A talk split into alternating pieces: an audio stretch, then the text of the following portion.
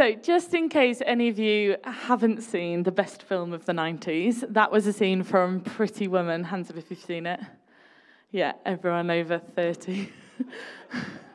everyone else wasn't born. Um, and in that uh, scene, Julia Roberts, who's um, playing the part of a prostitute, is walking down Rodeo Drive, one of the world's most exclusive luxury destinations in LA. Um, I absolutely love that movie, and I've seen it so many times. So, um, about 18 months ago, when I had the chance to go to California, it was on my to do list to go to Rodeo Drive. I visited lots of places in LA, lots of iconic places, Muscle Beach, which is called Muscle Beach because literally there's just loads of men working out the whole time. That is not why I went. I went because it's iconic. Um, I, I went to Beverly Hills. Um, I walked down Rodeo Drive, which is super posh. I saw the Hollywood sign. Um, and I stayed with some friends in a place called Pacific Palisades, uh, which apparently is where the film stars live after they've had children, because um, that's got the good schools. Um, so my host, who was a 70 year old woman, said that she's nearly run over Tom Hanks twice. That's like really unlucky, isn't it? Um, and she said Ben Affleck lives just up the road from her, and Hilary Swank lives just down the road from her.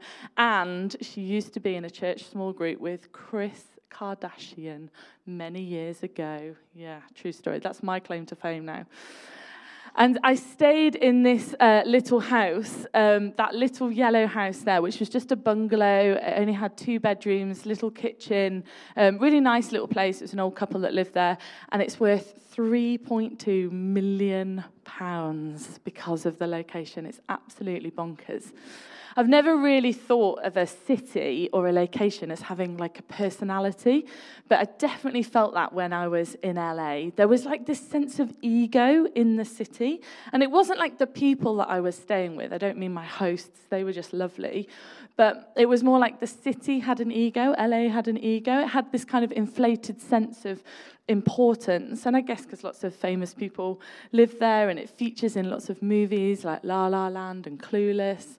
But actually, fame doesn't really mean important, does it? And it's not a city that influences world politics or changing anything, it's just a city. And in Revelation 2, Jesus writes a letter to a city that reminds me of LA. It's a city called Thyatira, which is in Asia Minor at the time, and it's now in Turkey. It's a Turkish city. And it had a sense of importance about it because it was the headquarters for lots of guilds, uh, which are like unions. So there was a potter's guild, a weaver's guild, there was a robe maker's guild, and they were all based there. It was the center of the dyeing industry. So it had lots of like important things, and um, but actually it was pretty insignificant. Um, out of all the cities that Jesus spoke to in the book of Revelation, it was the smallest and it was the most unimportant city. Didn't really carry any weight at the time. And the only other time in the Bible that we hear of Thyatira is in Acts 16, where there's just a small mention of a lady called Lydia who sold purple cloth. And she was Paul's first convert in Europe. And we're told that she was from Thyatira. That's the only other time it's mentioned. So it's really interesting that this seemingly most insignificant church, of all the seven churches, Jesus had the most to say to them. So these letters in Revelation can give us great insight into uh, what Jesus thought of the early churches, what he commended them for, but also what he challenged them on. And then we can have a look at us as G2. Whether you're a regular, whether you're a visitor, you're welcome to ask some questions about what we can be commended on and what things we can be challenged on. And I think I'd be right in saying that one of the most common messages we hear about Jesus is that Jesus loves us. That is so true. Jesus loves us, and he came to earth for us, and he died for us, and his love is bigger than we could ever imagine, and his forgiveness is wider than we can contemplate. However, what's really clear in the New Testament is that Jesus isn't just a nice person who only ever says nice things to make people feel nice. He is a living God and he loves his people, yes, but he's and he's an encourager, he's an affirmer, but he's not scared to speak the truth. And he will call out what needs to be called out. And this image of Jesus as a truth speaker can sometimes present problems for us if we're not careful. So, last February, we did a series on sex and relationships, and Christians shared our heart as a church to be a church that is radically inclusive and has a challenging gospel message. And when we read this letter today to the church of Thyatira, we are going to read something that is challenging. And it is important that we wrestle with it. But it is in the context of us being radically inclusive. So I genuinely mean it when I say that you are all welcome here, each of you. Whatever you believe, whatever you've done, whatever your history is, whatever's going on, you are welcome to engage in this community and grapple with the scripture and ask questions and figure stuff out. I definitely don't have all the answers, but I hope to provoke some questions today. And so I just invite you to lean in, to open your ears and open your hearts. I invite you to step into more of what God has got for you. And I invite the Holy Spirit to work amongst us. So let's have a look at what Jesus writes to this church in Thyatira. If you want to follow it in your own Bible or in your phone Bible, then we're looking at Revelation 2, verse 18 to 29. So he starts by saying, To the angel of the church in Thyatira, write, These are the words of the Son of God, whose eyes are like blazing fire and whose feet are like burnished bronze. So, Jesus starts by introducing himself in three different ways in that short little bit of scripture. First of all, he says that he's the Son of God. And this is really important because Thyatira was the center of the worship of the god Apollos. And in ancient Greek mythology, Apollos was the son of Zeus. And Zeus was known as the god of all the gods, like the king god. And so many people considered Apollos as the son of God, because he's the son of Zeus. So we know that Jesus is the Son of God. We know that now, but it's really important that Jesus starts the message there because he's speaking into that culture. He's reminding them who is really the Son of God. He says his eyes are like blazing fire. So he's got like a penetrating vision. He sees all, nothing can be hidden from him. Imagine his um, eyes like with a blazing fieriness about them. And it's a fire that imparts love, but it's also a fire that will destroy anything that hinders love. And finally, he says his feet are like burnished bronze. And the word burnished speaks of majesty, of glory, of power, and of strength. And they would have been glowing brightly, like as if they've been in a furnace. And bronze is a symbol of judgment against sin. So Jesus' um, feet here, made out of bronze, speak of his commitment to confront persistent immorality with judgment.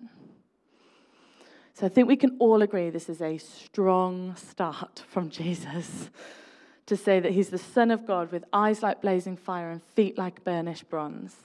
He's gone in really strong. He's set out. This is going to be hardcore. Get ready.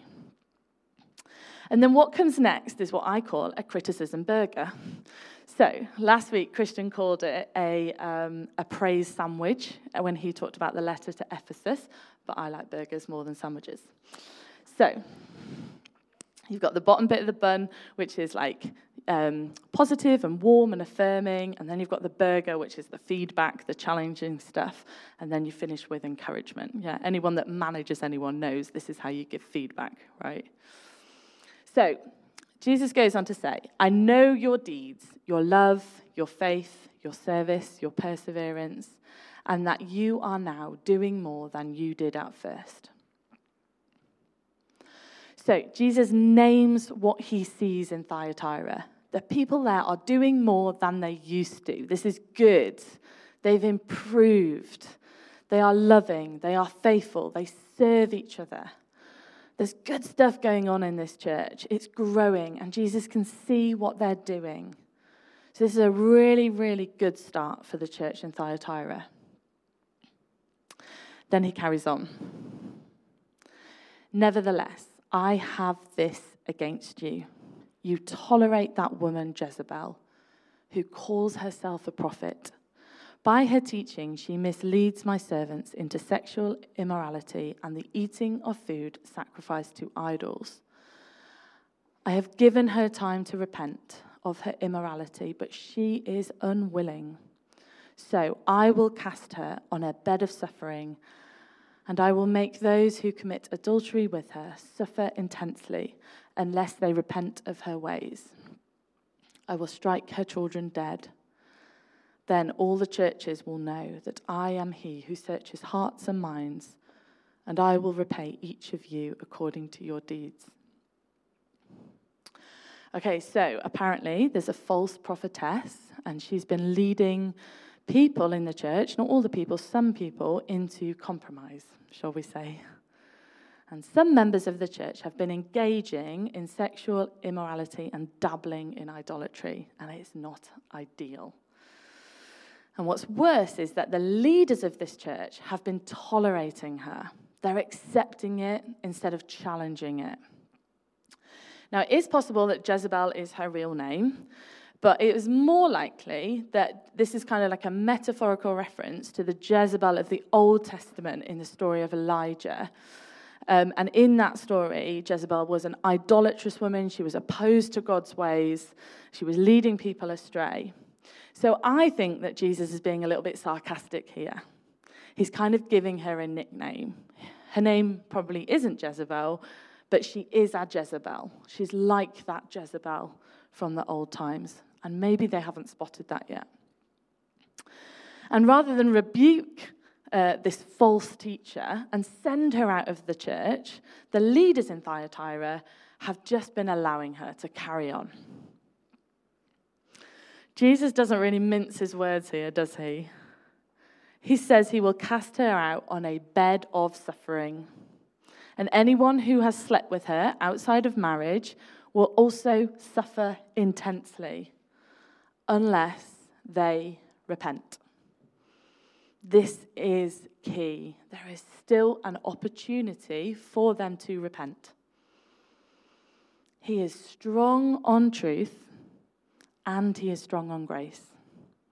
Jesus is strong on truth, and he's also strong on grace. And it's very clear that some people in this church were not following the way of Jesus, but they've got a chance to change. He's offering them a chance. Now, it's not true for Jezebel. She's had her chance. Jesus has already given her plenty of time to repent, and she's not taken it. So he is going to bring judgment and punishment. And that's a really strong warning for them. So he carries on. Now I say to the rest of you, because not everyone's involved, in Thyatira, to you who do not hold to her teaching and have not learned Satan's so called deep secrets, I will not impose any other burden on you except to hold on to what you have until I come. Hold on. To the one who is victorious and does my will to the end, I will give authority over all the nations.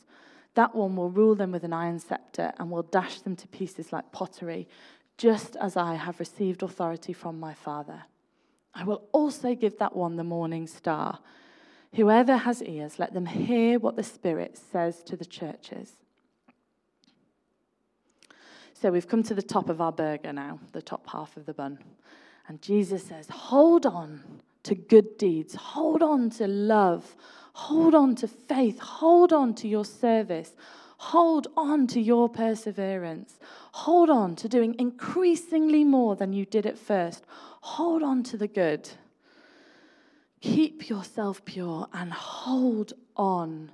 And the prize is authority over all the nations. And the prize is the morning star, which is Jesus himself. The prize is Jesus. Hold on and remain pure, and you will know Jesus personally. You will have a relationship with him. But if you continue to sin, this sin will come between you and Jesus and leave you broken. So, when we think about the teachings of Jesus, the life of Jesus, we see lots of different examples of his teaching. So, we see the words of Jesus, don't we? We love the words of Jesus. He, Jesus stands up for the broken and he stands up for the vulnerable. He says, He who is without sin, you throw the first stone. And he gives dignity to the woman who's been caught in adultery. He stands up against the Pharisees and he says, Woe to you who oppress the poor, and woe to you for whom everything is just a public spectacle. The words of Jesus are amazing. And we see the works of Jesus. We love the works. We love the social justice drive that is in the kingdom of Jesus. He feeds the hungry and he clothes the poor and he draws orphans and widows in. And every um, like November time, we do Besom Sunday here at G2 when we make hampers for people that live just a few streets away and that need our help. And that is the social justice element of Jesus. That's the works of Jesus.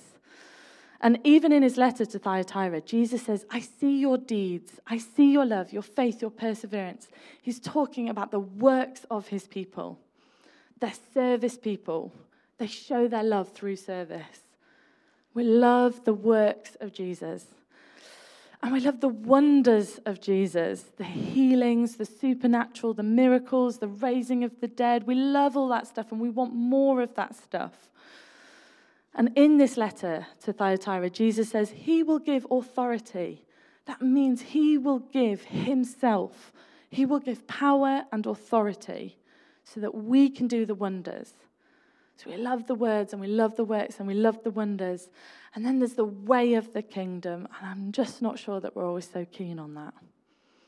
You know, like the moral teaching, when Jesus teaches about sexual purity and he teaches about forgiveness and how many times to forgive, and about actually loving your neighbor, which really means loving the person who's your enemy. He teaches about what marriage looks like, and he teaches about what other relationships look like, and what prayer looks like. And sometimes I feel like, I know this is true for me, we're like, yeah, I love the words, and I love the works, and I love the wonders, but the way, that's just a bit difficult. That's just a bit challenging. I'm just not sure about that. But the thing is, if we want the words and the works and the wonders of the kingdom, then we've got to follow the way of the kingdom. There is a way to live, there is a pathway to follow. And you can't pick and choose which bits of Jesus we want to buy into. We've got to be all in. So, yeah, Jesus leads us in a way that includes how we speak about other people and how we strive for success and what we do with our money and our time. He's not only interested in our sex lives. However, Jesus speaks to the church in Thyatira about sexual immorality. He speaks about this woman, Jezebel. I don't think we have any Jezebels amongst us, literally or metaphorically. But the question for us is what is the Jezebel of 2020? What is the thing that's trying to mislead us into sexual immorality? Jesus says, You tolerate that woman Jezebel, who calls herself a prophet. By her teaching, she misleads my servants into sexual immorality and the eating of food sacrificed to idols. So, what do we tolerate that might be leading us out of the way of the kingdom? So there's this program on Channel 4 called Naked Attraction. Has anyone heard of it? You can admit it's okay. It's okay if you've watched it. Okay, so brief overview is that it's similar to any other dating show. Um, so you've got someone who's there to do the picking, and then you've got contestants who want to be picked to go on a date. Except on this show, they are competing with their naked bodies. This is on Channel 4, full viewing. I'm not recommending it. Each contestant is standing in a coloured box like this, And the front of the box rises to reveal the naked people, and it does it in stages. So the picker has a good look at half of a naked body and then eliminates one contestant just based on that, based basically on their genitals. And then the screen rises again, so they see a little bit more, and then someone else is eliminated. And then finally, the person doing the picking also gets naked and makes their final choice for a date. And the two naked people then hug and walk off to then get their clothes on and go on their date. Now, I watched one of these episodes for research, and the lady doing the picking, it was her third time on the show. So she'd been on twice as a naked person and hadn't got selected. So now she was there to do the choosing. And as the screen lifted, we could see that she had a choice of two men, two women, and a couple. So she could go on a date with a couple. And so finally, she chose one of the guys, and they went out for a date. And within about five minutes, it became clear that he didn't fancy her at all. He was pretty upfront about that. He was like good at communicating that, and she was devastated because she actually thought this was going to find her a relationship. Now, this is only one example, and you might not have even seen this show, so that's not been leading you astray. But there are other things in our lives. There are many messages that we receive daily about sexuality, about sexual practice, about nakedness. And this particular show is designed to shock. And I think most people I know wouldn't go on it, and most people don't think that's going to be the best way of finding love. But what I think it does do is it stretches our view of what normal is. It moves the goalposts of what is acceptable. Now, I don't want to sound old, but the clothes that Julia Roberts was wearing in that scene that we watched was shocking in 1990. I wouldn't be shocked if someone wore that to church today in the summer. I don't think anyone would think twice. In 1990, that was the clothes of a prostitute, and it shocked us when we saw it. Our view of sexual immorality can so easily get stretched by society, by culture, by the world, if we let it, if we tolerate it. So, we watch shows like Naked Attraction or other shows, and then maybe we think that having sex with a long term boyfriend isn't really in the same box as that, so it's okay. And there's this cultural view of you do you and I'll do me, and it opposes Jesus' teaching because Jesus says, I am the way, the truth, and the life.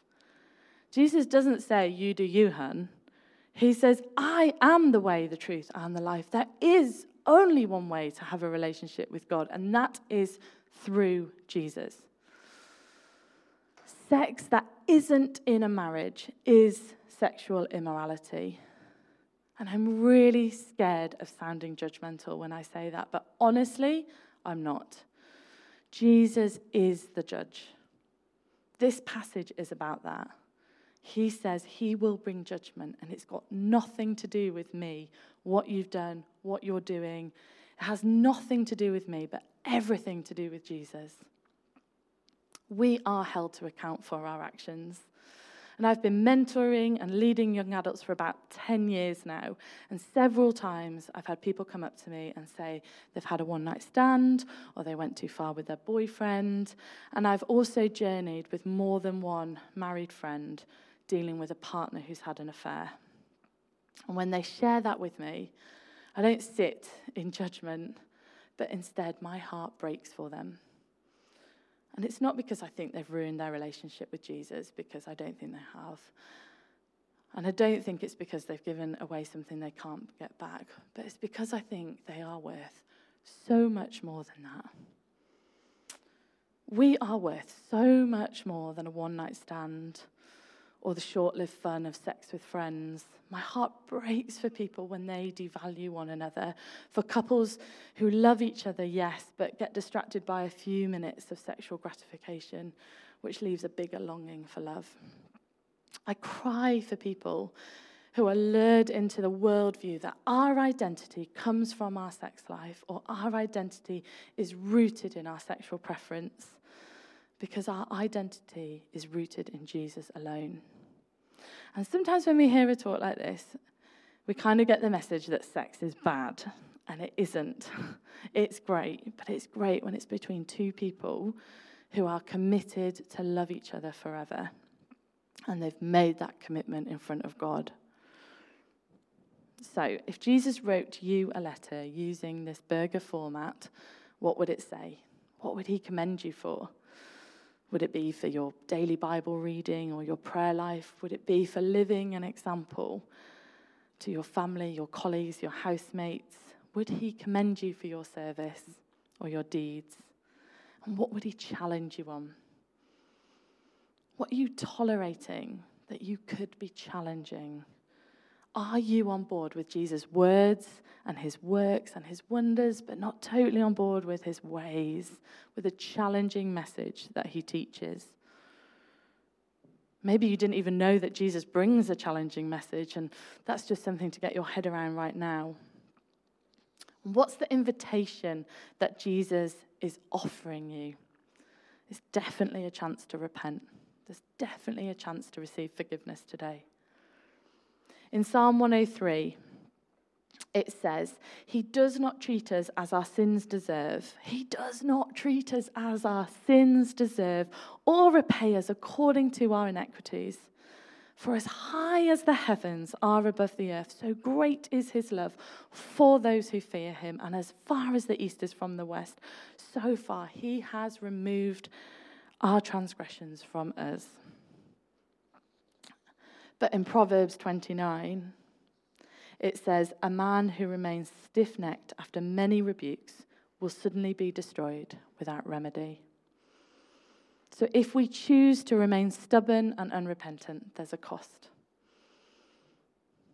But the prize is the morning star Back in November, we as a family had a joy of going to Florida for a holiday. And one morning I woke up at 6 a.m. just with jet lag, and I just thought, I really want to get down onto the beach. So I crept into my children's room, who were both awake because it's 6 a.m., they were playing on Minecraft. And I asked them if they wanted to come and see the sunrise on the beach. And their faces lit up as if it was Christmas Day, the chance to get up early. So, down in our, in our pajamas, we went down onto the beach. And it was still quite dark. And we watched the sky for about an hour. The beach was littered with other people who'd got up early to see it. And the sun rose slowly. We had to be patient. And the sky changed colour about five times. And then suddenly it broke on the horizon. And the whole landscape changed as light broke through. It was piercing and it was warm, and all the other stars in the night sky faded into insignificance as the morning star rose in front of us. Jesus calls himself the morning star, the sunrise. He says to Thyatira, Remain pure and hold on, and you will be given the morning star. Hold on. So, how do we respond to this now? Jesus is strong on truth and he's strong on grace. So, if there's any part of you that's feeling ashamed right now, then that is not from Jesus. He convicts us, but he doesn't shame us or embarrass us. And it strikes me that Jesus didn't write this letter to one person, it's written to a whole church. And so we respond together, we respond in community. We talk about it with our friends in our small groups. We pray for each other, we repent together, and we receive forgiveness together. So I would love it if we responded a little bit now now, as always, if you're not in a place where you want to join in, you're very welcome to sit out, to think, to pray, whatever you want to do. But for the rest of us, can I ask you to stand, please?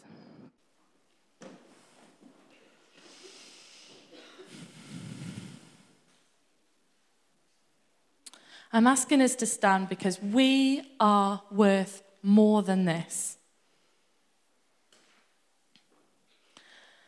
And I'd like us to say sorry together. So if you want to say sorry, then just open up your hand as a symbol for asking for Jesus' grace and forgiveness. Let's close our eyes so we're not thinking about what anyone else is doing.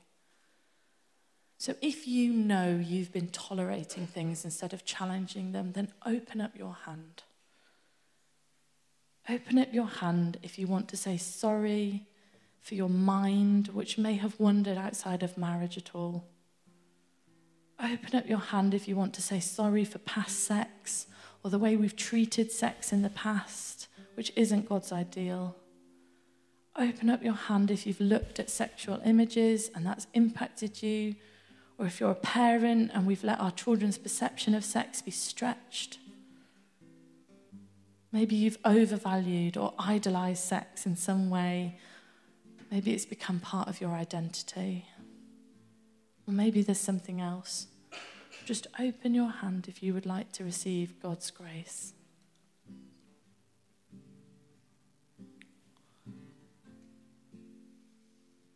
Our Father God, we stand before you with open arms, ready to repent. We are ready to say sorry.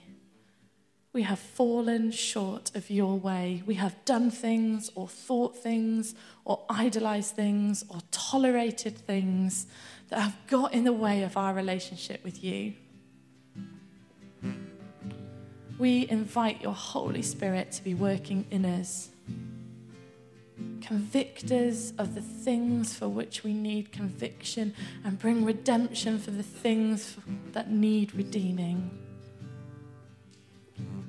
We ask for your forgiveness. We ask for your grace. And we ask for your redemption so that we don't go back to old ways. And we stand in the knowledge that we are loved by you, we are understood by you, we are saved by you, we are forgiven by you. It is done. The slate is white clean. Sin is removed. As far as the east is from the west, that's how far you have removed our transgressions. We are made new in your image every day. And we are so thankful that you offer us a way out daily. In Jesus' name, Amen.